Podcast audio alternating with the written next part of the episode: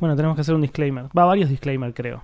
Sí, es el primer podcast que grabamos en la punta de una montaña, ¿no? Sí, acá, en un refugio. Acá afuera, los cóndores dando vueltas, las personas que vienen a hacer rompecabezas. Sí. Sí, yo no siento las extremidades, que me preocupa mucho más que eso. Sí, se llama frostbite, ¿sabías? Sí, me enseñaste vos. Y básicamente me van a cortar un dedito. Sí, uno a la vez.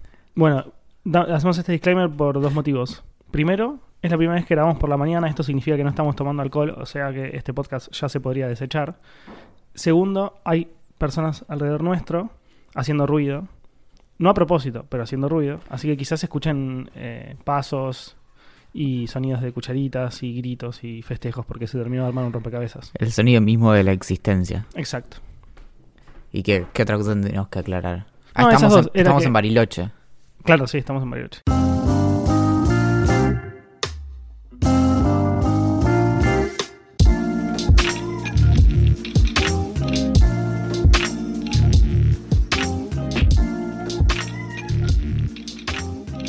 Dos veces al año, unos 100.000 gansos levantan el vuelo para realizar uno de los viajes más espectaculares del reino animal, cruzar la cordillera del Himalaya para llegar a las costas de India. La travesía cubre hasta 4.500 kilómetros, durante los cuales los ánsares no paran de batir las alas mientras dejan atrás las cumbres más altas del planeta. Hasta ahora, era un misterio cómo lo hacían.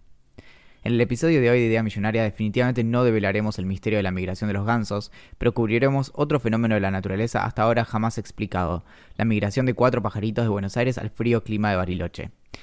Mi nombre es Valentín Muro, primero de mi estirpe y último en ser elegido para cualquier deporte, discutiblemente el General Acha de la filosofía. Nadie sabe que existo, pero si te descuidas tenés que volver 40 kilómetros. En esta aventura del hombre me acompaña quien más, sino el hombre que comanda esta locura, el Cristian Deluano de la gastronomía, ni más ni menos que la reencarnación de Domingo Faustino Sarmiento, el inflamable Axel Marazzi. Hola, amiguito, ¿cómo estás? Acá. En Bariloche. Sí. Sabés que soy fanático de Cristian Deluano, ¿no? Me lo imaginé. Es que cuando pienso en vos, pienso en él.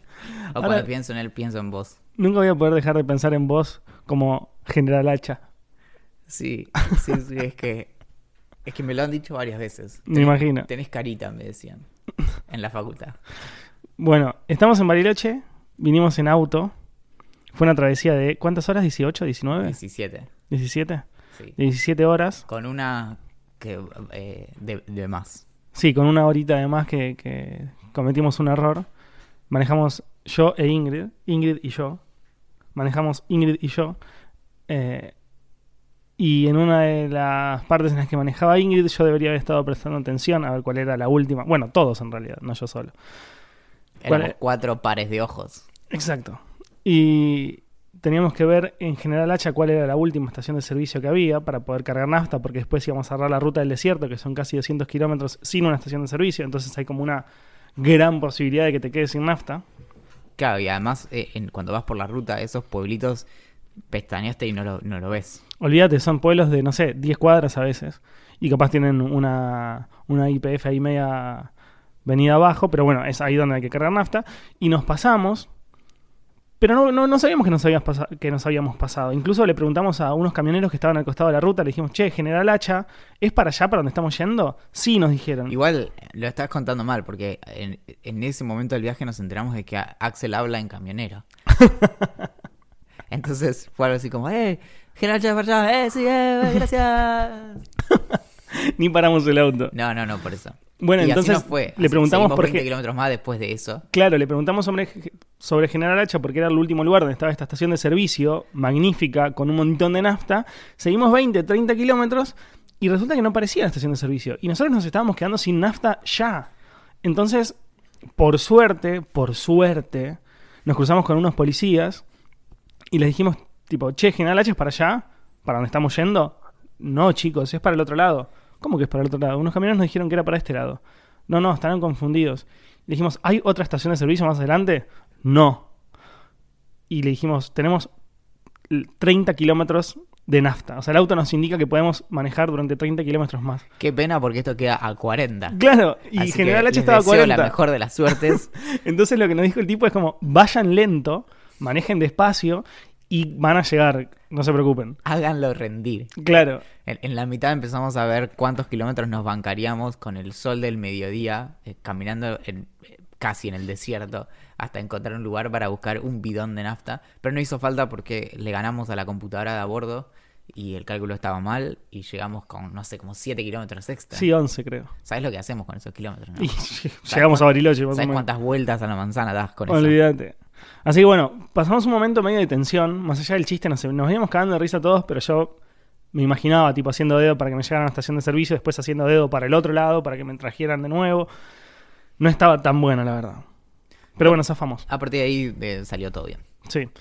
Y de ahí agarramos la ruta del desierto, Neuquén, nada. Llegamos tranquilos a Bariloche. Tuvimos una discusión entre Waze y Google Maps, en donde curiosamente... ¡Mal! Google bueno, pará, Maps. Disclaimer. No, ya muchos disclaimers. Aviso. Para mí Waze es una de las aplicaciones... Una de las mejores aplicaciones que existen. Manejo, no bastante, pero manejo casi a diario, aunque sea para ir al trabajo, así. Y los recorridos de Waze y los informes son perfectos.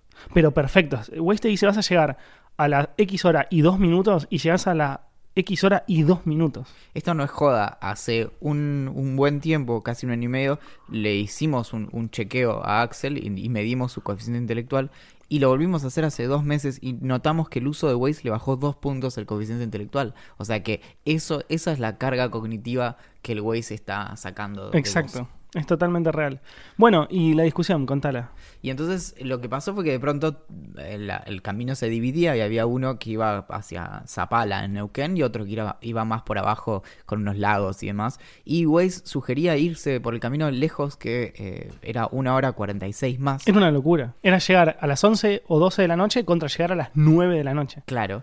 Y bueno, efectivamente le hicimos caso a Google Maps. Ahí... que lo tenemos muy cerca de nuestros corazones, o bueno, lo tan cerca que está el bolsillo del corazón, y ganamos. Ganó Google Maps, por suerte, y llegamos mucho más temprano de lo que pensamos que íbamos a llegar. Salimos campeones. Yeah. Bueno, en Bariloche, ¿qué onda? Te iba a preguntar si te gustó Bariloche, pero básicamente te criaste acá, así que debería responderlo yo. Bariloche me está forzando a enfrentarme a que soy una persona insufriblemente conservadora. Como que veo una baldosa fuera del lugar y digo, no, esto no puede ser. Esta gente, estos jóvenes, ya no sé a quién echarle la culpa. Igual no son los jóvenes, es obviamente los dinosaurios políticos de la ciudad. Pero siento que todo está fuera de lugar, que todos los arbolitos, el arbolito que está torcido medio centímetro me parece una desgracia. De pronto un local no existe más, otro existe en su lugar. Bueno, muchos menos árboles, mucho más todo el resto.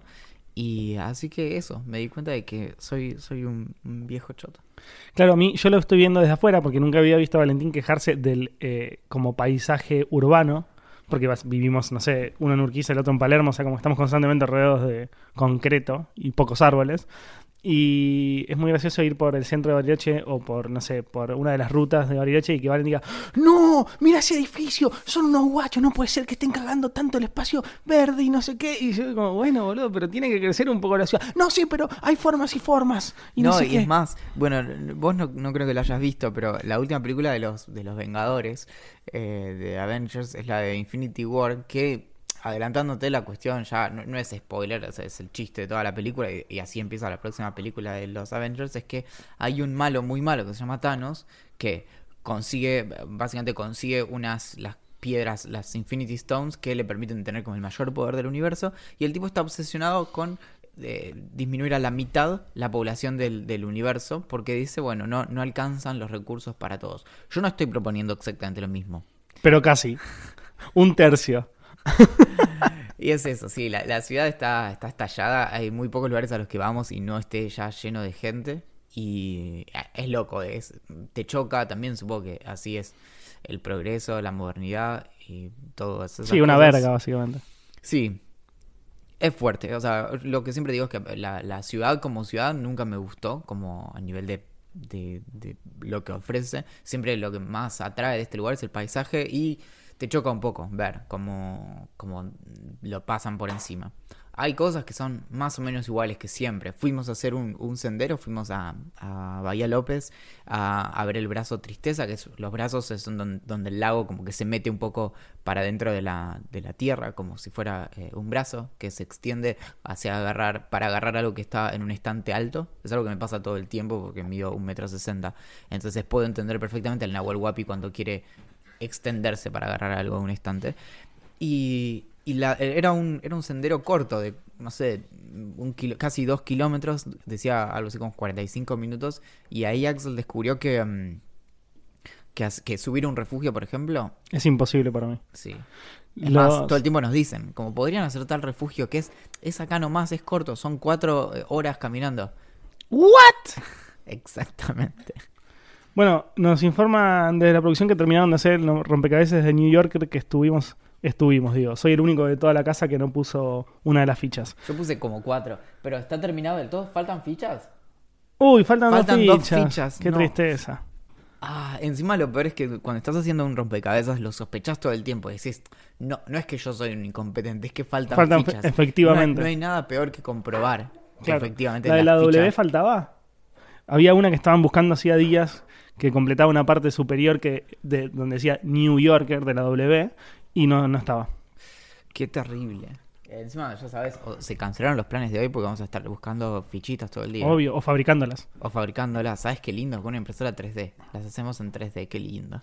Bueno, siguiendo con el tema que estábamos comentando antes, caminamos por este sendero que era muy cortito, era 45 minutos, muy poco empinado.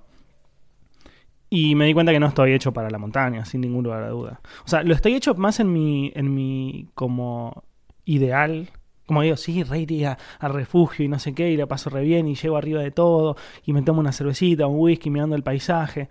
Pero en realidad es imposible que yo camine 4 horas por la montaña en un camino mucho más empinado que ese. Me acabo de dar cuenta de algo muy, muy impresionante. Esto lo descubrí por primera vez hace muchos años, que vino a la Argentina un amigo peruano que era muy tímido. Entonces un día vamos, no sé, a cenar. ¿Sí? Te estoy diciendo como si te dijera 2009, 2010, hace mucho.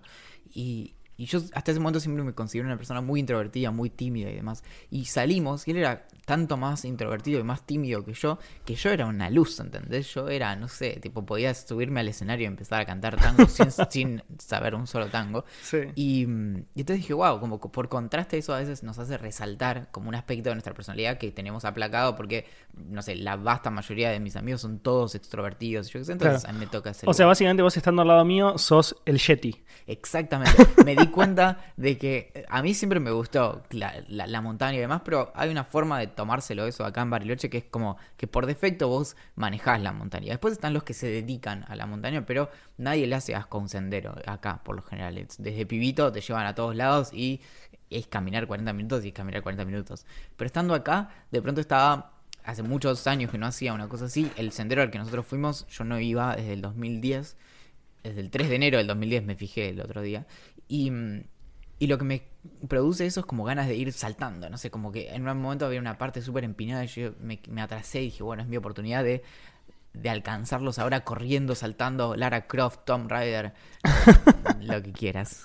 Indiana Jones. Bueno, y así como se autodescribe el Yeti y todo, el primer día que llegamos... Decime Lara.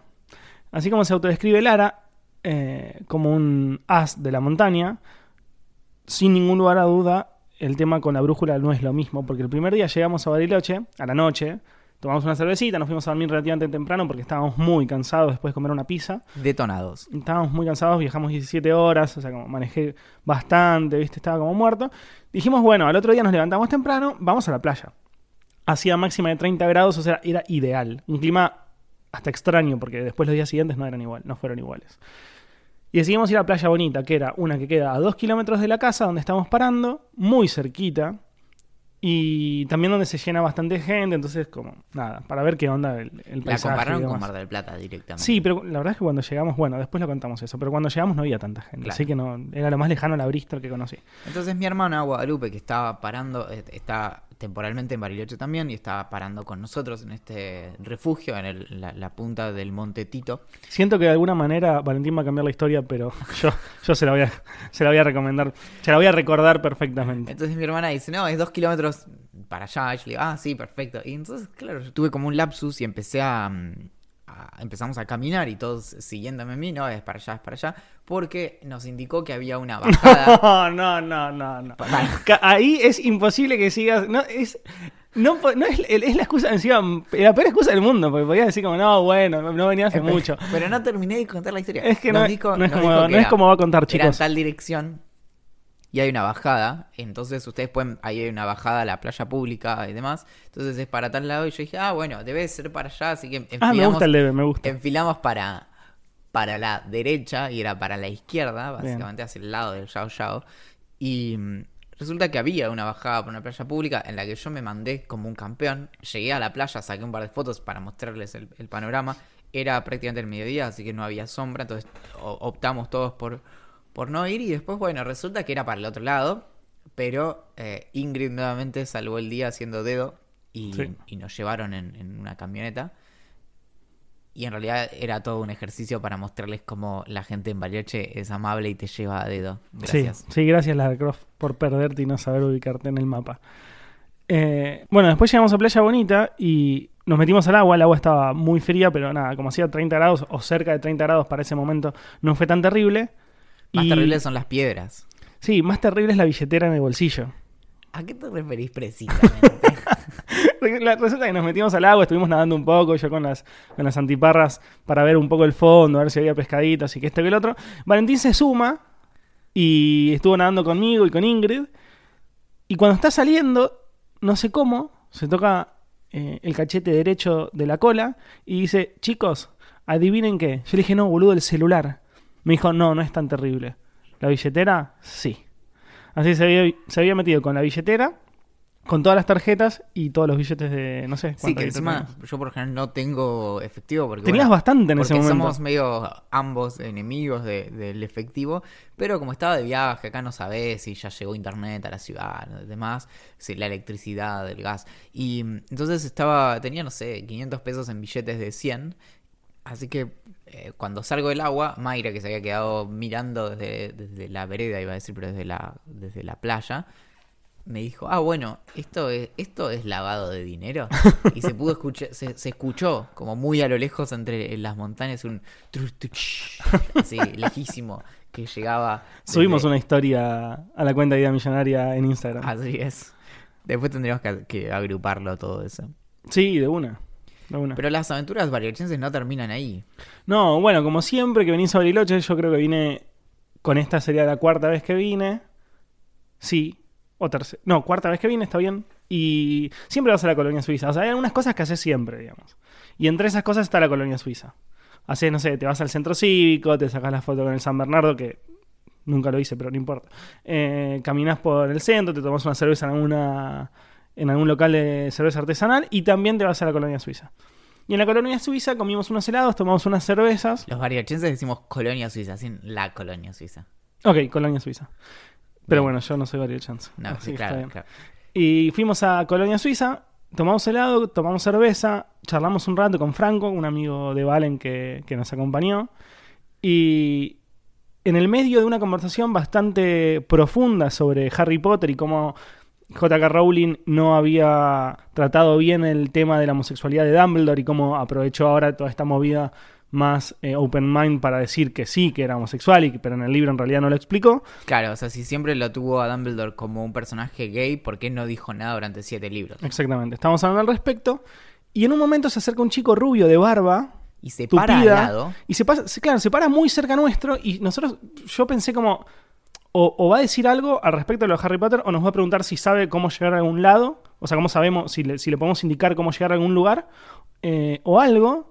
Y cuando hubo un silencio de todos mirando a este chico rubio, dice, chicos, ¿ustedes son los de Idea Millonaria? Y dijimos, ¿what? Así. Yo tipo, no lo podía creer, como no sabía a dónde mirar a la cámara o lo que fuera, porque no nos había pasado nunca algo así, menos te lo esperás en el medio de la nada, porque ni siquiera era la ciudad de Bariloche, sino que esto es a 25 kilómetros o más.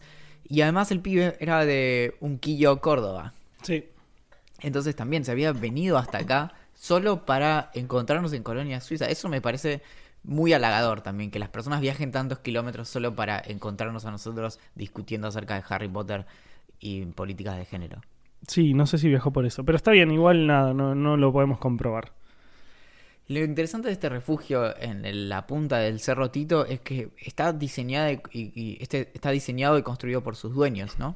Sí, es una casa, bueno, un refugio Un refugio casa que fue creado por unos diseñadores industriales, por un diseñador industrial que es artista también.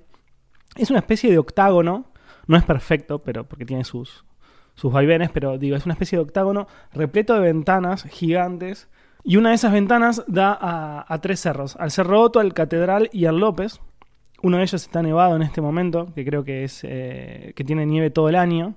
Así que básicamente estamos en una casa que yo le digo casa obra de arte, porque tienen como lámparas increíbles, es toda de madera, una cocina gigantesca, una mesa de trabajo en el medio que es muy, muy grande, sillones que dan a la ventana en la que se ve el Cerro López y Otto y el Catedral. Es básicamente un espectáculo. Es uno de los lugares más lindos en los que yo estuve en mi vida. Hay algo de esto de las casas diseñadas y construidas por sus dueños, que es algo que yo le decía a Axel, que es muy, muy barilochense, y que están hechas por como capas geológicas de cuando fueron construidas, de cuando sus dueños viajaron, de cuando los amigos de sus dueños viajaron y les trajeron cosas, de esto que encontraron por allá, de esto que recuperaron, de esto que hackearon y tomaron una parte de algo y lo mezclaron con otra cosa, y de pronto tenés básicamente dos troncos gigantes a los que les pusieron rueditas y se hicieron una mesa ratona, y es todo así, todo tiene como súper grandes historias. Y algo que descubrimos con Axel al principio también es que en estas semanas que estamos los dos bastante desconectados, entonces estábamos viendo qué hacer con nuestros newsletters. A mí se me ocurrió en mi newsletter cómo funcionan las cosas. Hace más o menos 3 meses empecé con la opción de que las personas que me leen me paguen todos los meses como un aporte. Como bueno, nos copa lo que haces, reconocemos el tiempo que usás en hacer esto, así que toma, te regalamos esta plata todos los meses. Y nunca había hecho nada que fuera exclusivo para esas personas, sino que siempre era para que todos se beneficiaran. Y se me ocurrió empezar un diario de viaje, así que mandé hasta ahora un correo contando lo que hicimos los primeros días, y estoy a la mitad de eso y me entero de que Axelichu también había empezado su propio diario de viaje. Claro, pero ambos sin saberlo. Igual no es lo mío. Lo curioso es que lo hicimos ambos sin saberlo. O sea, eso para empezar. Entonces, cuando vos dijiste como, che, voy a mandar el mail que estuviste comentando en cómo funcionan las cosas para la gente que aporta a la causa, ni lo dije porque en principio no lo podía creer, pero dije, bueno, no voy a decir nada si no influye demasiado. Pero después una noche estábamos acá, después de haber escabiado, y él estaba redactando el mail y demás, y dije como, che, vale, no vas a poder creer esto. Incluso, como lo dijiste hoy, no pude haber tenido tiempo para escribir tanto al respecto, pero estoy haciendo lo mismo. Igual lo mío es más novelesco, no es tan diario de viaje o crónica, sino como nada, personajes y situaciones y diálogos y demás. Y más observacional, ¿o no?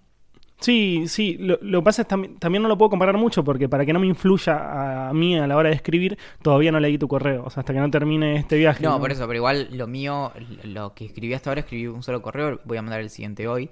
En el primer correo lo que me pasó es que a mí me es muy fácil caer en... Es una linda discusión sobre la escritura, pero me es muy fácil, como si te dijera un vicio, donde me pongo a hacer la descripción minuto a minuto. Me es muy fácil recuperar como el hilo de la vez que fuimos caminando para un lugar y todos pensaron que los estaba llevando en el lugar incorrecto, pero yo sabía exactamente para dónde estábamos yendo y en realidad claro, lo hice todo a propósito. Lara Croft. Claro. Sin brújula.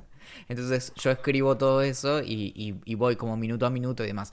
Lo que me gusta más es cuando de eso lo empiezo a deshacer un poco y le agrego observaciones y lo empiezo a conectar. Porque si no, es como un recuento, como si fuera un log de alguien que está cuidando una puerta. Bueno, vino Pepe, vino tal, se fue este, bueno. Lo que creo que vos estás haciendo es el formato que a mí me interesa más todavía, que es el de, bueno, tomar esto como un esquema y ahí volcar tus impresiones, por ejemplo. Claro, impresiones y pensamientos y sentimientos y cosas que me pasan a medida que sucede. O que también se inventan, digo, porque en la novela, o sea, la ficción es así, digamos. Claro. Pero bueno, es todo muy reciente y siempre me pasa lo mismo. Vos has leído cosas mías y siempre empiezo a escribir, termino escribiendo, no sé, 50 hojas de algo que podría ser una novela. Me parece demasiado el término porque no lo sería. Pero, sí, pero no. Es que incluso es como escribí un par de palabras y nada. Siempre las termino dejando, pero bueno, vamos a ver qué pasa con esta. Pero esa es la parte que a mí me parece más interesante también de la escritura. Cuando volvés a lo que estuve haciendo últimamente, que es... No sé si vos lo hiciste también. Bueno, un poquito puede ser que sí. Cuando agarrás un texto de incluso de hace varios años y lo empezás como a romper un poco con lo que tenés ahora. Entonces a mí me pasó que en los últimos 2 meses debo haber enviado creo que 3 correos que eran textos que en algunos casos tenían 5 años, 6 años. Y algo muy fuerte que te pasa es cuando lo tomás y decís, bueno, voy a partir de acá. Como si tuvieras, no sé, la comparación puede ser muy exagerada, pero como si tuvieras una pintura que dejaste medio a la mitad hace 5 años y decís, bueno, acá le voy a agregar este brillito. Sí, esto. Sí. Y lo que me divierte, creo que del tono con el que seguramente estás escribiendo, es cuando empezás a irte por las ramas. Como que partís de, no sé, fuimos al lago y de pronto en el medio decís como bueno, y me hizo pensar a cuando me iba al lago con no sé qué y, claro, y te vas de lo concreto momento que estaba pasando. Sí, sí. Hasta ahora yo vengo escribiendo muy sobre el momento y no me estoy yendo mucho y estoy tratando ya de que este próximo correo y el otro sean un poco más por las ramas, como ok, y conectarlo con algo que una vez leí y eso, claro, y no solo los hechos, porque a nadie le interesa como el log minuto a minuto. Sí, sí, pasa. No, sí, está clarísimo. Para que sea una idea, siguiendo un poco con el tema de la casa, pero nada, no hay tanto más para decir porque estuvimos hablando mucho al respecto. Para que sea una idea de lo cozy que es este lugar, yo creo que el ejemplo más claro es que hay muchas bibliotecas, o sea, no solamente hay una que es la principal, que está en una de las paredes, pero también hay muchas otras distribuidas. Por ejemplo, estoy viendo libros ahora en la cocina, que no son todos de cocina, sino solo algunos. Hay otra biblioteca atrás mío, hay una biblioteca abajo, en el lugar donde están las habitaciones, hay libros en el baño, hay libros en todos lados. Y después, que las tazas son todas diferentes y es tipo cerámica y muy hechas en casa. Incluso no tengo duda de que algunas las hicieron sus dueños. Entonces es un lugar completamente increíble. Creo que venir a Bariloche también se presta mucho a nuestra siguiente sección, que se llama Pajaritos Lectores. Perfecto. Cuando yo llego a lugares así como los que estoy describiendo, que tienen muchas bibliotecas o con muchos libros y demás, y que encima me doy cuenta que las personas que hicieron esas bibliotecas o que las fueran creando a lo largo de los años, me gusta como investigarlas, o sea, qué hay, cuáles son los libros que leyeron y también qué puedo leer yo en ese momento. Entonces, buscando algo para leer que estuviera en esta biblioteca, porque yo ya estaba leyendo otro libro pero quería arrancar algo, encontré uno que se llama Azul Casi Transparente, de Ryo Murakami, que es el Murakami más falopero y que no está siempre nominado al Nobel y lo pierde. Te iba a preguntar, ¿no tiene nada que ver con Haruki? No, Haruki es el famoso, el de todo, nada, el Nobel, y Ryu es uno que es mucho más trash. Y empecé la novela, empezó bien porque me gusta. La novela es como algo así como muchas escenas de jóvenes que se falopean y tienen relaciones sexuales, lo cual para mí es o sea, me atrae mucho ese tipo de novelas, pero en algún momento, la novela tiene algo así como 120 páginas. Es súper cortita, entonces nada, si te enganchás en 2 días lo lees. Y me atrae mucho la temática esta de chicos muy trash y bla bla bla, pero en algún momento tiene que pasar algo, digamos. O sea, a mí me puede gustar la primera escena que toman heroína o se inyectan heroína, fuman faso todo el tiempo, escabian todo el tiempo, tienen relaciones, que la segunda también, la tercera también, la cuarta también, pero ya si es así hasta la última página del libro como me da paja. ¿Cuánto vas de ese? No, iba algo así como 25, 30 páginas. No, 40 páginas, que de 120 es casi nada, es un tercio. Y nada, decidí dejarlo. Y volver al que sí estaba leyendo y que me venía encantando y cada vez que lo veo me cago de risa y me llega mucho, que se llama The Brotherhood of the Grape, que en castellano es La Hermandad de la Uva, que ya el título me compró mucho porque significa, nada, los protagonistas son un grupo de borrachines, una familia muy, muy terrible italiana, como el papá es borracho y los amigos del padre también y bla, bla, bla. Y la escribió John Fante, que es el padre del realismo sucio, cual principal exponente es Bukowski.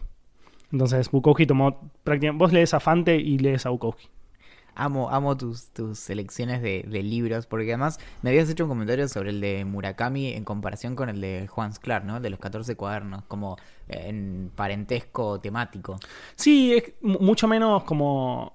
En el de Sclar no hablan tanto, o sea, no consumen drogas duras, pero sí están como en todo el tiempo, son situaciones cotidianas de gente que fuma faso, escabia y está en el medio del Tigre, pasándola bien, queriendo tener relaciones sexuales y tampoco es, o sea, no hay como un evento fuerte que rompa la estructura, o sea, como que ya, no sé, venís drogándote y se muere alguien, o cae un meteorito, o se dan cuenta que hay extraterrestres, o nada, o se muere un padre, no sé, alguien, algo así.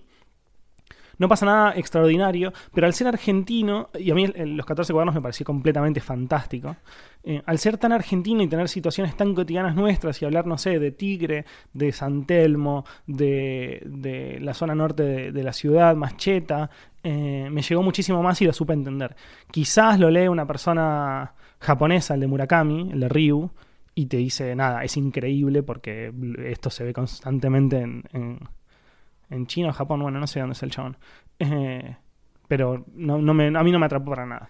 A mí con este tipo de lecturas también que son muy de viñeta, tengo un poco el objetivo ahora de volver de leer más ficción, porque me la paso leyendo libros de no ficción y creo que necesito un poco un respiro. Creo que incluso tendría que incorporar algo así como estar leyendo siempre uno y uno. Como, claro. Y a veces me pasa que quiero seguir leyendo, pero no lo que estoy leyendo. Y después a veces dejo de leer. Y en realidad lo que quiero es algo que me lleve a otro lado, ¿viste? Que no me haga pensar en fechas y cosas así, que es lo que leo todo el tiempo. Y esta cuestión de las lecturas que son como viñetas de vidas en las que no pasa nada que sea fuerte. Me gusta cuando un libro a partir de cierto punto te das cuenta de que realmente no va a pasar nada traumático, no se va a morir nadie, simplemente son cosas que pasan. Y hay un librito de historias cortas que se llama Middleman, de Jim Gavin, que me lo encontré un día entramos en una librería. Si te lo encontraste en una librería y es porque choreaste un libro. No, pero casi. Lo encontramos entramos casi de casualidad en una librería en Nueva York que era de libros donados, usados, que vos le ponían un precio en base a qué tan destruido estaba o no, y esa plata iba íntegramente a una fundación que es para prevención de VIH. Ah, muy bueno. Y, ¿pero acá en Argentina? No, en Nueva York. Ah, ok. Y este me lo compré creo por $2 y era tapa dura, había salido hace pocos años, y son todas historias que el otro día me preguntaban también en Instagram como algo acerca de la mediocridad, y son todas historias de gente mediocre, en las que no pasa nada, y hay tipo una de un pibe que está súper enamorado y la va a buscar, eso, y como que todo el relato ni siquiera la encuentra la chica, claro. Y es como todo lo que le pasa a él, y me hace acordar a una serie que nos gusta mucho con Mayra, que es de HBO, y que te recomendé, y no me acuerdo quién se la recomendé, y ahora quedó flasheado también, que se llama High Maintenance, que es de un pibe que reparte faso en Nueva York, y no pasa nada, y son todas como historias así, como si espiaras por la cerradura de distintas historias que están conectadas por el pibe que les vende el porro. Claro. Y son muy lindas en eso, como que vos sabés que lo vas a encarar y que te puede interpelar emocionalmente, pero nunca te va a dejar tirado en el piso, ¿entendés? Claro. Como nunca va a pasar nada muy, muy grave y está todo bien. Y ese tipo de lecturas a veces creo que son como súper necesarias. Obvio. Es que aparte también lo que me pasa a mí, que decís vos de escenas cotidianas, o que yo decía del de Esclar, es que nos pasa constantemente a nosotros. O sea, nosotros venimos a Bariloche y si yo escribo el relato casi paso a paso de lo que nosotros vivimos y además ponerle novelado, no va a haber algo, o quizás, bueno, todavía no terminó el viaje, pero no va a haber como un evento catastrófico que rompe con todo. Va a ser nuestra vida, o sea, esas viñetas que yo decía, es como son parte de nuestra vida cotidiana, digamos. Entonces eso es muchas veces lo que me gusta leer. La vez que Valen se robó un colectivo y lo tiró al Nahuel Huapi. Claro, ¿me entendés? El punto alto de tu novela, ahí está. Exacto. Lo hago todo por vos, Axel, se sabe. Bueno, dejamos de hablar de cosas importantes y pasamos a otras cosas mucho más importantes que son las preguntas que nos hacen nuestros ideantes. Que supongo que hoy, bueno, tenemos algunas pendientes de la vez pasada y tenemos muchas, obviamente, que aluden a la aventura barilochense. ¿Te parece que inauguremos Preguntagram? Obviously. Ah, ¿trajiste la trompeta? Sí, por eso no traje el resto de los víveres. Me encanta. Dejé el chocolate allá por la trompeta. Bueno, tenemos una muy sencilla acá que nos pregunta Nahue, ¿cuál es el sentido de la vida? Bueno, esta creo que la contestamos, sí, estoy casi seguro que es la tercera vez que la contestamos. Hay algunas que se repiten bastantes. Sí, lo cual está perfecto porque Mirta diría que el público se renueva. Pero para hacerla corta, para los que no vienen escuchándose bastante... Tenemos que saber en qué episodio lo dijimos y listo, ¿no? Eso sería fantástico. Como mandar hacer como un link adentro del episodio. Sí, el futuro. Qué lindo sería que podíamos hacer links, hipervínculos con nuestra voz. Digo... Anda al episodio tal y automáticamente el sistema de BioBoom te lo reconoce y te linkea abajo, bueno, en la descripción. Obvio que están laburando en eso porque quieren meter ads. Entonces para que vos puedas poner cosas que, no sé, te estoy inventando, pero que estés escuchando y cuando te recomiendan una marca como, no sé, el castorcito cósmico que hace un tipo de cerveza, te aparezca como en Spotify directamente para ir a ver qué onda, claro, el castorcito cósmico. Bueno, para hacer la corta y no repetir para todos los que ya lo escucharon con esta, no sé, sería la tercera vez... Para nosotros, o para mí particularmente, el sentido de la vida es que seamos felices Lo que es importante es entender que para todos las... No para todos, pero digo, para muchos la felicidad es diferente. No siempre es lo mismo. Para unas personas la felicidad es hacer plata, para otros es salir a correr, para otros es hacer ejercicio, para otros es trabajar constantemente, para otros son sus hijos, para otros es su pareja, o estar solo, o leer, o lo que sea. Si respetamos eso, es un gol.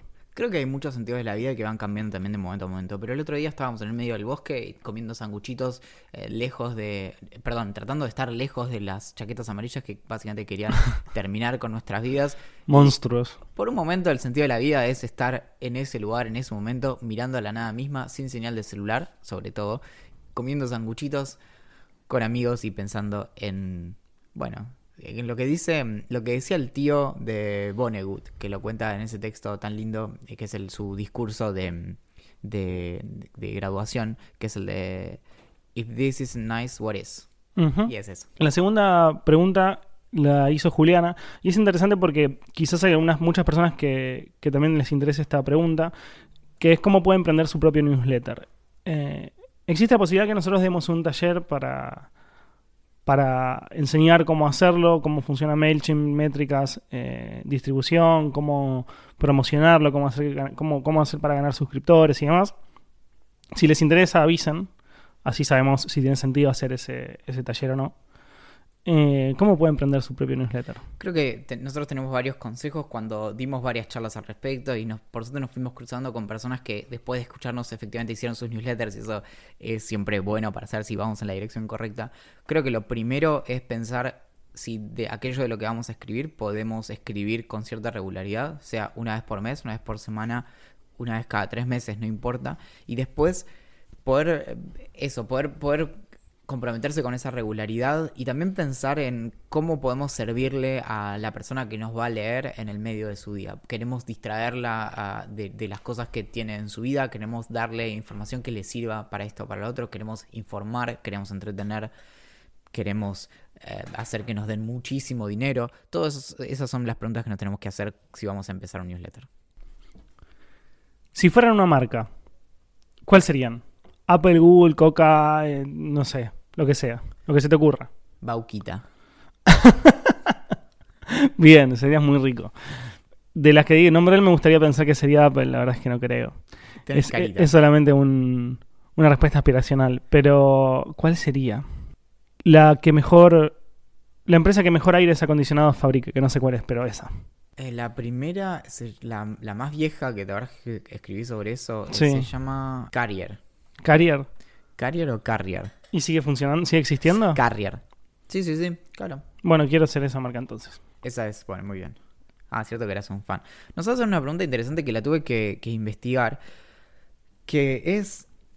¿cuál es nuestra opinión sobre la supuesta relación entre el consumo de pornografía y los abusos sexuales? Y me puse a buscar y encontré que hay muchos estudios hechos al respecto, y lo que encuentran como correlación en la mayoría de los casos es que cuanto más pornografía, hay menos abusos sexuales. Y esto fue probado, por ejemplo, en estudios que se hicieron durante casi 50 años en la República Checa, en Dinamarca, Japón, China, Hong Kong. Y por lo general, las personas que se encuentran que violaron a alguien, en promedio consumen menos pornografía que las personas que no violan a alguien. Entonces... ahí también hay muchos, sobre todo lo que hay prejuicios respecto de lo que implica la pornografía, que tienen que ver, por ejemplo, con a veces estas cosas muy cabeza de termo, como que, por ejemplo, la pornografía hace que las personas se aíslen o que, que tengan problemas, que, bueno, todos los prejuicios que se te ocurran. Y en realidad, cuando vas a la evidencia, eso no está. Si lo quieren googlear, la verdad es que no tiene ni siquiera sentido dar una referencia porque es como, ya está establecido. Entonces hay muchos papers y cosas si quieren leer al respecto. Nahuel nos hace una pregunta muy interesante que tiene relación con... él le faltan 2 años para terminar de estudiar en la secundaria y no sabe qué carrera elegir. A mí lo que me pasó es que yo terminé la secundaria y como me gustaban mucho las computadoras empecé a estudiar ingeniería informática. Y no hay nada que... o sea, como... no, una cosa no tiene absolutamente nada que ver con la otra. Y con el paso del tiempo aprendí que había como una falla gigante... en la educación actual, formal, en la secundaria, para poder ayudar a las personas a elegir sus carreras, o a los chicos a elegir sus carreras, que es una de las decisiones más importantes que van a tomar en sus vidas, si lo pensás Porque si siguen con esa carrera, se terminan recibiendo y consiguen laburo de eso, es a lo que se van a dedicar durante toda su vida hasta que se jubilen. Digo, siempre se puede cambiar. Absolutamente siempre. O sea, cuando vos quieras podés cambiar de carrera. Conozco gente que lo ha hecho y demás, pero bueno, me refiero a lo convencional. Yo empecé a estudiar ingeniería, dejé después de un poco más de un cuatrimestre y después hice un test vocacional, empecé a investigar un poco más diferentes carreras. Como siempre me gustó mucho escribir, elegí el periodismo. Y medio que la pegué mucho más que con la primera elección. Si bien yo sé que es una paja, lo que te recomiendo hacer es que empieces de verdad a investigar los planes de estudio de las carreras que pensás que te pueden llegar a interesar. Porque yo no tenía la más mínima idea de, por ejemplo, cuánta matemática... Lo digo ahora que tengo 33 años y me parece una estupidez terrible, pero sé que no lo es. ¿Cuánta matemática tenía la carrera de ingeniería? ¿O cuánta física, cuánta química? ¿O qué era la programación? Porque yo dije, ay, sí, quiero ser hacker. ¿Qué significa programar? No tenía más puta idea. Entonces, mientras más te adentres a los planes de estudio y tengas en claro qué es lo que te gusta y aprendas de qué se tratan esas carreras, se te va a hacer mucho más simple y la elección va a ser mucho más probable que sea errónea. Tampoco, otro detalle que me parece muy, muy, o sea, como clave de, o sea, aclarar, es que no está mal equivocarse de carrera, no está mal perder un año de tu vida en una carrera y después empezar otra. No es tan grave. No es para nada grave, es lo mismo que repetir en la escuela. Cuando sos chico y repetís en la escuela, tus padres o tus familiares hacen pensar que es el fin del mundo. Y la verdad es que después un año de tu vida que lo perdiste, o sea, digo, a nivel estudio, por algún motivo en particular, no es para nada terrible. No, y a diferencia de repetir, donde está mucho más reglado de forma externa en la facultad, ese tipo de errores muchas veces se pueden incluso compensar más adelante. A veces metés un cuatrimestre en el que hiciste una materia porque no podías más con nada en tu vida, después lo recuperaste en uno en el que hiciste 3 o 4 materias y así. Creo que estoy de acuerdo con todos tus consejos y le sumaría lo de buscar personas que hagan cosas que nos parecen interesantes y ver qué estudiaron, porque ahí a veces te sorprendes mucho de lo que hicieron las personas que salieron de esas carreras. En el caso de la que yo elegí, que es filosofía, eso siempre me costó mucho en lo más próximo, porque lo más próximo de la gente, por ejemplo, que hacía filosofía en Argentina, siempre era ser profesor o investigador del CONICET, que nunca fueron cosas que me interesaron a mí. Pero me pasó buscando filósofos en la historia o gente que se había dedicado a la filosofía, que dije, ah, bueno, hicieron aportes muy, muy interesantes, como, bueno, siempre hablamos de Bertrand Russell y demás. Y ahí creo que está bueno poder empaparse de esas historias y ver, bueno, qué es lo que queremos hacer. Y también pensar como algo no menor, cómo vamos a hacer de eso un negocio, cómo vamos a poder vivir de eso que queremos hacer. Y ahí no siempre las carreras que están directamente vinculadas a lo que asumimos que es un negocio, como, no sé, administración de empresas, se traduce uno a uno, sino que a veces, por ejemplo, en el caso de filosofía, de forma obvia, no sabes de qué podés hacer que no sea ser investigador o docente. Pero no sé, hay mucho trabajo en tecnología con filosofía, donde podés trabajar haciendo consultoría, estrategia de empresas, contenidos, lo que sea, y eso en la carrera no te lo van a decir. Entonces a veces hay que ver por fuera de la carrera qué es lo que vamos a terminar eligiendo. Nos pregunta Manu, ¿qué opinamos de Colombia? Y nos manda saludos desde Bogotá.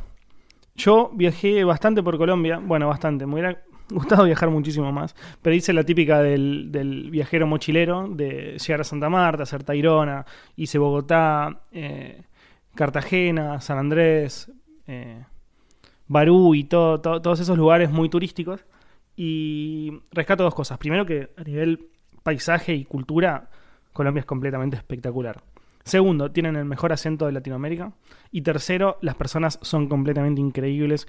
No conocí, no lo recuerdo bien, pero me parece que es el lugar con personas más amables que conocí en mi vida. Creo que pelea con Perú, que también eran muy amables. ¿La comida? Y la comida está buenísima. Pero se come mucho, boludo. Terminás completamente explotado. Y yo no estoy acostumbrado a comer tanto. O sea, yo como nada. No suelo comer tanto.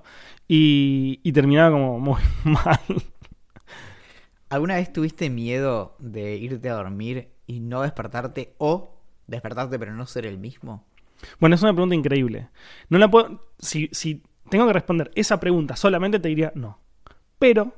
de chico, muchas veces tenía mucho miedo de entrar a un lugar, cerrar la puerta, por ejemplo, a donde no hubiera nadie más, por ejemplo, un baño, que tiene una sola salida, y cuando abriera la puerta, fuese otro lugar, completamente diferente. Y yo no sé, ¿me entendés? Estuviese, por ejemplo, con otra familia o en otro país o en otro lugar. Tipo, rotura de espacio y tiempo y saliera por otro lado. Es fascinante. Esa sí la tuve. Claro, claro, porque meterte en un lugar así cerrado, como justamente un baño, es como una especie de encapsulamiento. Claro, es que donde te separás de todo lo demás. Bueno, y ni hablar cuando entras en un lugar que no tiene sol. Que lo hablamos cuando... Sí, yo me refiero más a eso. Ah, ¿y sabés por qué lo pensaba? Porque en el baño de la familia de mis papás, en las que yo me crié, después se separaron y me fui a esa casa, había dos baños. Uno grande, donde estaba la ventana, donde estaba la ducha, bla, bla, bla. Y el otro más de como de servicio, que era muy chiquito, tenía solo el inodoro y una bachita, y no había ventana, no había absolutamente nada. Estaba bajo una escalera. Entonces ahí estabas como literalmente dentro de una cápsula y no veías nada de lo que sucedía alrededor. Se cortaba la luz y era el infierno. El puto infierno. Claro, me hace acordar cuando usaste de realidad virtual y te cambió la noción de afuera. De pronto podés estar ahí sin un reloj y no sabes si afuera es de día, de noche. La menor idea. Todos en Bariloche bailando sin parar. ¿Rick y Morty o Bojack Horseman? Es difícil. Creo que tengo momentos entre uno y otro. Bojack es mucho más profundo en un sentido como existencial, existencialista. Y Rick and Morty es... a veces la veo más en la línea de Family Guy, como de, no sé, estar medio fumado y mirar algo y pensar, no saber si es tan increíble como pensás que está haciendo ahora o que no es tan increíble, pero para vos te parece impresionante. Claro. Yo, sin duda, elegiría a Bojack porque me parece mucho más interesante la parte como depresiva y existencialista y de problemas de la vida cotidiana, incluso de las personas que son multimillonarias, como puede ser, o millonarias, o no sé, o tener mucha guita. Sí, lo veo mucho más en ese sentido. Como real. Rick and Morty por ahí tiene más curiosidades y cosas así que nos divierten por el corte temático. Pero Bojack creo que se mete más. Y es la primera serie en la que yo vi problematizado el tema de la sexualidad, por ejemplo. Sí, eso lo hemos hablado. Que me parece impresionante. Como sí, darle lugar a ciertas cosas. Además con un recurso que es inmenso, como es el de la animación. Y estos personajes antropomorfos. Y, bueno. Sí, sí, sí. Bueno, esta pregunta nos la hizo Camilo. Y Sofi nos hace una pregunta que se relaciona directamente con Bojack, que es qué personaje o qué animal nos tocaría si estuviéramos en la serie de Bojack. Es una muy buena pregunta. A ver... Qué difícil, boludo. Lo primero que se me ocurrió, pero por ahí es porque estoy mirando un árbol en este momento en donde podría estar parado si yo fuera un búho. Se me ocurre que yo podría ser un búho. Por ahí por los anteojos, no sé. Tuve así... A mí me gustaría ser más tipo un felino. Pero no el felino típico tipo gato, sino alguno más picante. Pantera, no sé, una pantera, un leopardo. Tigre, león. Algo así. Oh, sí. Un león con mucha barba. Puma. Jaguar. Sí. Pará. Sí. Un león me gustaría por la barba. Me muero si alguien nos hace... En versión Bojack. Me encantaría saber dibujar para... anotarlo, porque después nos olvidamos de todas estas cosas. Me gustaría saber dibujar para hacer ese tipo de cosas. ¿Cuántos por qué se le puede hacer una situación para que deje de tener sentido lógico? Nos pregunta Andrés. Hay una cita que siempre menciono y nunca pude encontrar, así que sospecho que la inventé en algún punto y me olvidé de haberla inventado, que es que por qué es una pregunta que se puede hacer infinitamente hasta que eventualmente... no haya respuesta. Claro, en realidad tenemos que seguir trabajando. Creo que siempre hay así, como llega un punto donde... Creo que lo que hace es que te enfrenta a la pregunta existencialista más importante de todas, que es ¿cuál es el sentido? Porque empezás a indagar por qué, y bueno, ¿por qué es así? Como, claro. No sé, hay muchas preguntas respecto de las leyes de la física, por ejemplo. Las leyes de la física son las que hacen posible que nosotros existamos y que todo el universo exista y demás. ¿Y por qué son esas leyes y no otras? ¿Podría existir un universo en donde alguna ley fuera distinta, la velocidad de la luz fuera unos kilómetros más, unos kilómetros menos? Y ahí hay algo muy interesante que es, bueno, supongamos que hay distintos universos posibles en donde hay distintas leyes de la física. Esto estudia la lógica modal y la física. Y lo que te hace preguntarte a veces es, bueno, el sentido por el cual existe todo esto es para que nosotros podamos existir y somos la manifestación del universo pensándose a sí mismo. Entonces, nosotros tiene algo que ver con algo que se llama principio antrópico débil, que lo menciona Stephen Hawking en su libro Breve Historia del Tiempo, que es esta idea de, bueno, ¿por qué existimos? Bueno, porque no podríamos no existir dadas estas reglas y somos el universo pensándose a sí mismo. Precioso. Mika nos pregunta de qué es el rompecabezas que están haciendo. Stan significa Mayra, Ingrid y Valen, porque yo la verdad no puse una sola pieza. Mientras ellos jugaban, yo estaba haciendo otra cosa siempre. No más importante que eso, sin ningún lugar a duda. Es un rompecabezas de diferentes animales que hizo el New Yorker. Es una tapa de New Yorker hecha rompecabezas de 1000 piecitas. Exacto. Pregunta concreta para Axel. ¿Qué fue lo más difícil de la carrera del periodismo? Para mí. Yo creo que una de las cosas más difíciles es darse cuenta que... Ahora le dicen networking, pero el lobby o relacionarse con otros periodistas o... Nada, es parte del trabajo. Es muy importante también. Conocer gente, saber que ellos sepan en lo que andás vos, o sea, lo que haces vos, vos saber lo que hacen ellos, recomendar laburos, o sea, como hacer como una especie de comunidad alrededor tuyo. No significa que sea una como por interés. Yo me hice amigo, gracias a la profesión tengo muchísimos amigos, incluso gracias a la profesión. Si no hubiera hecho periodismo probablemente no lo conocía Valen. Si fuera ingeniero en informática probablemente no lo hubiera conocido. Bueno, no sabes, todos terminamos en Twitter, así que... Es cierto. O no hubiera tenido el newsletter, no sé, bueno. Que hace falta relacionarte mucho con las personas. No es solamente escribir o no es solamente producir, a no ser que sea García Márquez, y yo no lo soy al menos. Melissa, te hizo esta pregunta a vos específicamente, pero ¿me puedo meter un poquito? Obvio. Bueno. Creo que ese consejo... Es que no te la hizo vos seguramente porque piensa que no sos periodista. Y si bien formalmente no lo sos, medio que laburás de periodista, así que... Sí, bueno, pero siempre cuento eso que hay una biografía que es muy completa de Bertrand Russell, pero es un poco dura con Bertrand Russell. Lo cual es extraño, ¿no? Escribir una biografía sobre alguien y pegarle palos todo el tiempo. Es lo que voy a hacer yo con vos. Y eso resuelve el misterio de qué está escribiendo Axel en estos días cuando no aparece. Que básicamente el autor le critica a Russell que se dedicó más al periodismo que a la filosofía, aunque fue un fucking crack de la filosofía, pero dice, bueno, no, como que perdió el tiempo con eso. Más allá de eso, creo que el consejo del networking es algo que... o de mezclarse con personas, para decirlo en castellano, es crucial en todos los ámbitos, y es una discusión que tuvimos bastante también con Mayra respecto de cómo cambiar de trabajo, que es esto de qué es lo que tenés que tener en cuenta y cómo es que conseguís un nuevo trabajo más allá de LinkedIn. Ok, actualizo esto y ahora cómo me empiezan a llover ofertas laborales. Y es que tenés que mezclarte con las personas en lo que quieras hacer en tu vida. Vos diste el caso del periodismo, pero no sé, querés ser mejor filósofo, bueno, mezclate entre los filósofos claro. y en un lugar distendido rebotá ideas, y alguien te va a decir, no, eso es malísimo, no, eso es buenísimo, y así. ¿Querés conseguir un trabajo en X industria? Metete en eventos de esa industria, de verdad, y está ahí, y en eso muy rápidamente, fuera de joda, en 2 o 3 oportunidades vas a sacar mucho la ficha de qué necesito para entrar ahí. Vas a aflojar cosas que pensaste que eran muy importantes y darte cuenta de que hay cosas que eran muy importantes que estabas ignorando. Banco la respuesta. Si fuera legal matar, estarían muertos ya. Sí. Y la segunda parte, ¿habrían matado a alguien ya? Pregunta Nico. Creo que yo no hubiera llegado a matar a nadie porque ya me hubieran matado. ¿Vieron la pregunta del por qué?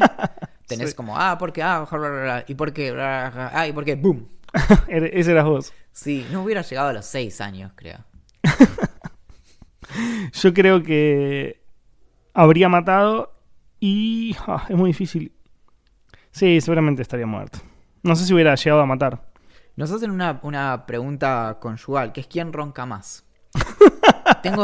No lo sé, boludo. Creo que no ronco tanto, a no ser que esté resfriado. Es que te iba a decir exactamente eso. Algo que nos está pasando mucho en Bariloche es que en todos lados hay muchísimo polvo porque no llueve hace días y probablemente en el tiempo que estemos acá no vaya a llover. Entonces hay mucho polvo muy, muy, muy finito que es como talco directamente, que hace unas nubes gigantes en cada camino por el que vas. Entonces estás caminando en todos lados y hay polvo en el aire. Entonces llegás a casa y en tu nariz tenés como unos tapones que son tierra directamente. Y lo que me pasó la otra noche es que empecé como a respirar mal directamente. Y creo que estaba como semi-roncando, como respirando de una forma muy, muy ruidosa. Que la persona que estaba durmiendo al lado mío me lo hizo saber inmediatamente. El oso que dormía al lado tuyo. Bueno, la última que nos hace Nacho. Nos pregunta si el amor a primera vista existe o si es algo que se va construyendo. Yo esta pregunta la vi hace un rato y iba a decir que creo en que una persona te puede gustar a primera vista, pero el amor es algo que se construye. Porque vos te enamorás de muchas cosas de una persona y no solo de su aspecto. Entonces, decir que el amor a primera vista existe es lo más superficial que puede existir en la humanidad, digamos. Después, sí, te puede gustar una persona y después sí, nada. Es una cuestión del día a día, de conocerte, de saber qué cosas les gustan, si tener cosas en común. Te puedes enamorar de alguien con quien no tenés absolutamente nada en común. Nada, nada, nada.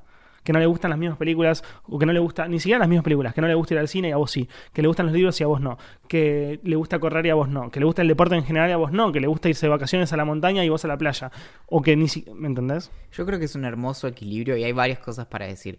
Mayra siempre dice una frase que no me acuerdo de quién es, pero que dice algo así como que la compatibilidad entre dos personas está dada porque tus libros puedan conversar con mis libros, por ejemplo. Claro. O mis autores puedan conversar con los tuyos. Y entonces ahí encontrás un equilibrio donde no necesariamente te superpones al 100%, porque yo creo que también es muy aburrido. Obvio. El salir con un clon. No, está clarísimo. Que, por ejemplo, que siempre doy el ejemplo de OkCupid, que tiene el match en porcentaje. Entonces hay personas que te pueden dar 99% de match. Me pasa con mi amigo Mateo, que en un momento los dos nos hicimos y completamos muchísimo nuestros perfiles de OkCupid y nos da 98 o 99% el match. Y claro, como, y sí, es mi amigo, como obviamente, pero de claro, ahí a que seamos buena pareja, bueno. Sí, no, está claro. Y hay otra cosa que... Algo muy importante en todo esto del amor a primera vista es que siempre estás remitiéndote también a los recuerdos, que es algo a lo que con Axel nos oponemos muchísimo. Creo que somos grandes militantes en contra de los recuerdos. En el sentido de que hay que quitarles la importancia, porque los humanos recordamos muy mal y por eso es que, sobre eso es que se monta también el argumento en contra del psicoanálisis y demás. No podemos depender de nuestra memoria. ¿Qué pasa con el amor a primera vista? Es que muchas veces conocemos a una persona y con el tiempo empezamos a asumir que fue amor a primera vista, aunque en el momento no lo hayamos sentido así, porque es muy sencillo resignificar un recuerdo. Entonces, conocimos por ejemplo, una chica en una fiesta y nos pareció linda o lo que sea, pero hasta ahí. La vimos 4 veces más, empezamos a salir, al tiempo, no sé, somos novios y está todo bien, y de pronto decís, claro, yo cuando te vi yo sabía que esto y lo otro. Claro. No sé si están así. El amor a primera vista creo que se construye también cuando hay efectivamente amor a... no sé, 500 vistas más. Me parece muy bien. Banco. Bueno, pasamos... Eso está en el capítulo 8 de mi libro. Amor a 500 vistas. Qué nombre más de mierda, boludo. 500 vistas del amor. Ahí está. Bien. Mejor. Sí, es como 500 Days of Summer, ¿era? Exactamente, bien. Sí. Tenemos algunos correos. Sí. Pasamos a la sección de los correos que no tiene trompetita. Bueno, el primer correo lo manda Miguel Ángel Gato, que tiene un gran apellido. Y dice que recién va por el episodio 4. Creo que te espera una gran aventura. Tenemos después una idea millonaria de Luisana Restrepo. A ver qué dijo Luisana. Hola chicos, soy de Colombia. Hace un par de semanas los descubrí y no paro de escucharlos. Amo la intro de Valentín y traté de imaginar sus caras. Y no se aguantó más en un momento y terminó buscándolos en Instagram, ya que era mucha presión. Su idea millonaria, que es lo que importa de este mail, es que... alguien invente una máquina donde pueda leer los sentimientos de las personas, de terceros. Sería sin ningún lugar a dudas un invento millonario, una idea millonaria, pero generaría unos inconvenientes terribles. Bueno, justo ayer estábamos volviendo, estábamos parando por una estación de servicio o algo así, terminé leyendo una noticia de que parece que una de las cosas a las que están apuntando ahora con los asistentes digitales es que por la forma en que hablamos y pedimos cosas y demás, asistentes como el de Google o el de Amazon o supongo que eventualmente Siri de Apple empiecen a testear nuestro estado de ánimo. Entonces te vean medio depresivo y te digan, che, bueno, no sé si te llevarán más para arriba o tirarte por el barranco. O directamente. Te dan un fierro. Te pongo un poquito de Radiohead. Te recomiendan comprar algo en Amazon tipo un fierro. Y finalmente tenemos una idea millonaria de Agustín Sosa que dice que cree en un Kindle que larga un olor diferente dependiendo de cuán viejo sea el libro. Si es un libro viejo, que largue olor a viejo, y si es nuevo, que largue olor a nuevo. Que cambie su peso dependiendo cuántas páginas tenga y que tenga un sensor que detecte cuando se le cae agua y manche a las páginas del libro. Incluso manche una cantidad determinada dependiendo de cuánta agua se cayó. Voy a contar una anécdota. A ver. Tengo bastante para decir sobre esta idea. La anécdota es que hace varios años, ya no me acuerdo, será hace 4 o 5 años, me invitaron para dar una... Venía a Bariloche, también hacía mucho que no venía, y me invitaron para una charla en un secundario, en donde vine, hice mi gracia y hablé acerca de hackers y ese tipo de cosas de las que hablo. Lo que choreaste, papi. Incesantemente. Uh-huh. doy mi charla acerca de hackers y de cómo la importancia de entender cómo funcionan las cosas, esto y lo otro, y al final, en la parte de las preguntas, alguien sugiere, se le ocurrió durante la charla, lo que en este momento diríamos que era una idea millonaria, en ese momento no la vendieron así. Entonces dijo, bueno, ¿qué tal si se inventara una especie de estómago artificial para que las personas en África que tienen muy poca comida como que puedan extraer más nutrientes de la comida e incluso algo así como que con la energía solar pudieran alimentarse, esto y lo otro? Entonces, si vos te empezás te pones a analizar esa idea, lo que implicaba era agarrar y de forma masiva intervenir el cuerpo de miles, si no millones de personas para sacarles un estómago perfectamente funcional, ponerles un cacho de plástico con cosas electrónicas adentro, para algo que se soluciona simplemente redistribuyendo la comida. Obviamente, el problema de África no es que las personas tienen malos estómagos que tienen que ser reemplazados por estómagos eléctricos, sino que lo que necesitas es que la comida le llegue a las personas que la necesitan, considerando que el 50% de la comida que se produce en el mundo se echa a perder y se convierte en comida para lombrices que no tienen un problema de hambruna. Con lo que voy con esta gran historia es que a veces nos enfocamos tanto en las soluciones que no estamos pensando en cuál es el problema. Entonces creo que este Kindle se llama libro de papel y no tendría sentido hacer todo este esfuerzo para reemplazar algo así. Si me dijeras que no hay más papel en el mundo, que esto y que lo otro, pero incluso siendo que el papel es reciclable, bueno, hay muchas cosas para decir, pero me quedo con un solo elemento, que es el del olor de los libros. Y estuve haciendo algo de research, porque obviamente en un programa de investigación como es Idea Millonaria, nos tomamos muy en serio las propuestas. Entonces encontré que efectivamente se está trabajando para ver cómo recuperar y generar el olor de libros viejos en museos. No solo de libros viejos, sino también de todo tipo de objetos. Porque, por ejemplo, vos ves acá en el Museo de la Patagonia, en Bariloche, hay un poncho histórico de la campaña del desierto y demás. Entonces, por ejemplo, ¿qué tal? O ropa interior vieja, ¿no? Como que la ropa interior del General Roca. Bueno, ¿cómo recuperamos el olor de todo un día cabalgando por el desierto? ¡Qué rico! Roca? Sí, por eso. Y creo que, efectivamente, el olor de los objetos es importante para la historia, fuera de joda. Entonces, investigaron todo esto y lo que encontraron, por ejemplo, es que el olor de los libros viejos se asocia con el del chocolate y el del café, que son como las dos cosas ideales para leer un libro frente a un ventanal como el que tenemos acá. Where is my fucking whiskey? Exacto. Bueno, whisky, pero está medio en el barrio, ¿no? Chocolate, café, obvio, whisky. Y justamente algo que también alguna vez mencionamos acá es que el olor, al ser una de las cosas que es más difícil imaginar. Si yo te digo, imagínate una montaña, vos podés generar imágenes. Pero si yo te pido que te generes una imagen olfativa, que se llama así de verdad, ¿eh? Sí. Es muy difícil. Entonces te digo, bueno, generar la imagen olfativa de las frutillas, por ejemplo. Bueno, es muy difícil. Entonces, lo que pasa es que por lo general los olores ayudan a recuperar recuerdos de forma mucho más eficiente que una imagen. Entonces, por eso es que entras en un lugar y dices... de pronto te transportás a la casa de tus abuelos cuando tenías 5 años. Típico. El olor de las tostadas cuando eras chico.